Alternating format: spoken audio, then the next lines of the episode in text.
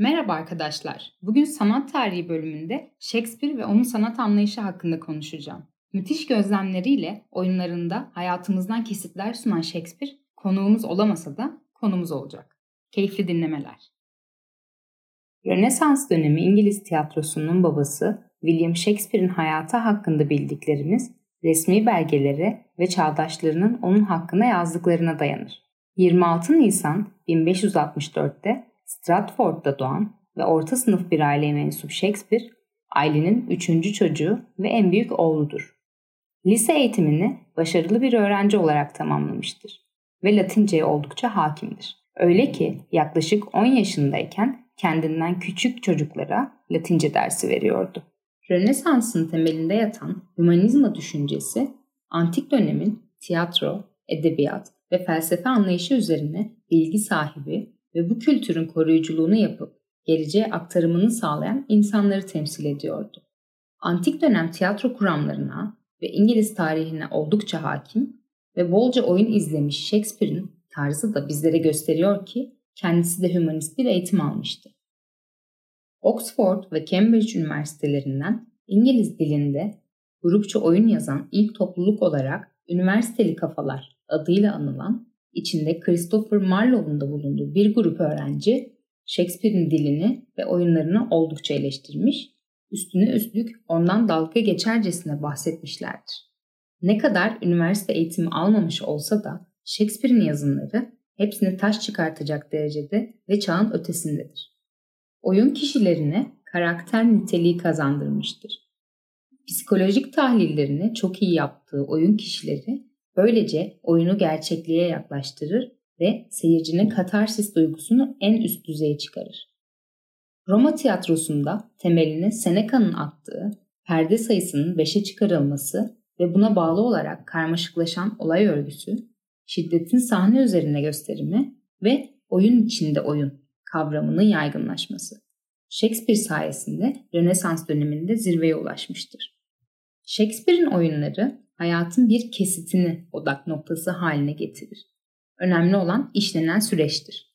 Her düzenin bozulmak zorunda olduğunu bize hatırlatan ünlü Hamlet'in olay örgüsü, ana unsur olan hayaletin intikam isteği, yükselen olaylar ve atılan düğümler, kriz noktası, çözümleme süreci ve ardından finale çok yakın olan doruk noktası şeklinde devam eder.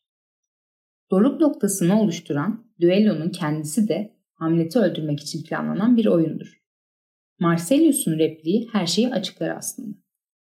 Çürümüş bir şey var Danimarka krallığında. Hamlet'e saplanacak okun zehirli olması, adalet adına girişilen bir düellonun aslında adaletten ne kadar uzak olduğunu fark ettirir bize. Orta Çağ'a ait öç ve intikam duyguları çağın gerisinde kalmıştır ve insan üzerinde yalnızca bir boşluk yaratır. Yunan felsefesinin temeli kendini bilmeye dayanır. Sofokles'in Aristocu görüşün saf temsili sayılan eseri Kral Oedipus'ta olduğu gibi kendi sınırlarını bilmemekten kaynaklanan kibir, Oedipus'un trajik hatası sonucu kendini lanetlemesine neden oldu. İradi seçimlere inanan Shakespeare de oyunlarında ölçüsüzlüğe kapılanları anlatır. Kötüyü seçiyorsan bedelini ödersin, iyiyi seçersen ödüllendirilirsin. Shakespeare'in kumpanyası önceleri James Burbage tarafından 1576'da inşa edilen tiyatro adını taşıyan bir binada temsillerini gerçekleştiriyordu. 1599'da yaptırılan Globe Tiyatrosu yaklaşık 3000 kişilik açık çatılı daire şeklindeydi ve yaptırıldığı yıldan itibaren kumpanyanın ana mekanı olarak kullanılmaya başlandı. Dönemin estetik anlayışı sergilenen oyunun doğayı yansıtma gereği üzerine şekillenir. Günümüze oranla tiyatroya gitme alışkanlığı Rönesans'ın İngiltere'sinde oldukça fazlaydı. Sözlü edebiyatın bir yandan devam ediyor oluşuyla birlikte dönemin seyircileri şiir diliyle yazılmış, bize şu an karmaşık gelen tümce yapılarına oldukça aşinaydılar. Mitoloji ve klasiklere yapılan göndermelerin önemli bir kısmını da rahatça algılayabiliyorlardı bizim aksimize. Shakespeare'in özgün el yazmalarına ne yazık ki ulaşılamamıştır. Oyunlarının ilk folyo olarak adlandırılan basımını ölümünden sonra 1623 yılından kumpanyadan arkadaşlarının yaptığını biliyoruz. Shakespeare'in sanatında trajedi ve komedilerinin yanında sonelerinin yaşam tarzını ve iç dünyasını yansıtması açısından önemli bir yer tuttuğunu söyleyebiliriz. Sonelerinde piyeslerinde olduğu gibi beş vurgulu ve sırasıyla biri vurgusuz, biri vurgulu olmak üzere 10 heceden oluşan bir düzen kullanır. İlk kez 1609 yılında basılan 154 sone İngilizcenin en ünlü şiir dizileri arasında yer alır.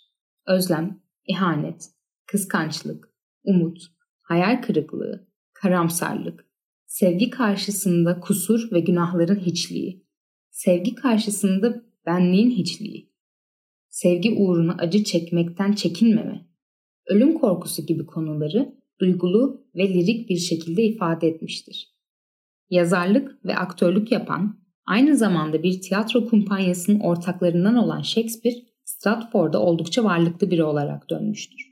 Arada Londra'ya iş için seyahatler yapsa da son zamanlarını Stratford'da geçirmiş ve 23 Nisan 1616 yılında ölmüştür. Son yazdığı olan The Tempest adlı oyununda büyücü Prospero'nun kendisini temsil ettiği düşünülür. Prospero'nun son monoloğu Shakespeare'in vasiyeti olarak bir şair olarak anılmak istediği üzerinedir. Dil üzerine ustalığını gelişkin duygusal algılaması ile birleştiren bir oyun yazarını belki de bir daha tanıyamayacağız. Seslendiren Polen Biçer Yazan Işıl Ayçiçekka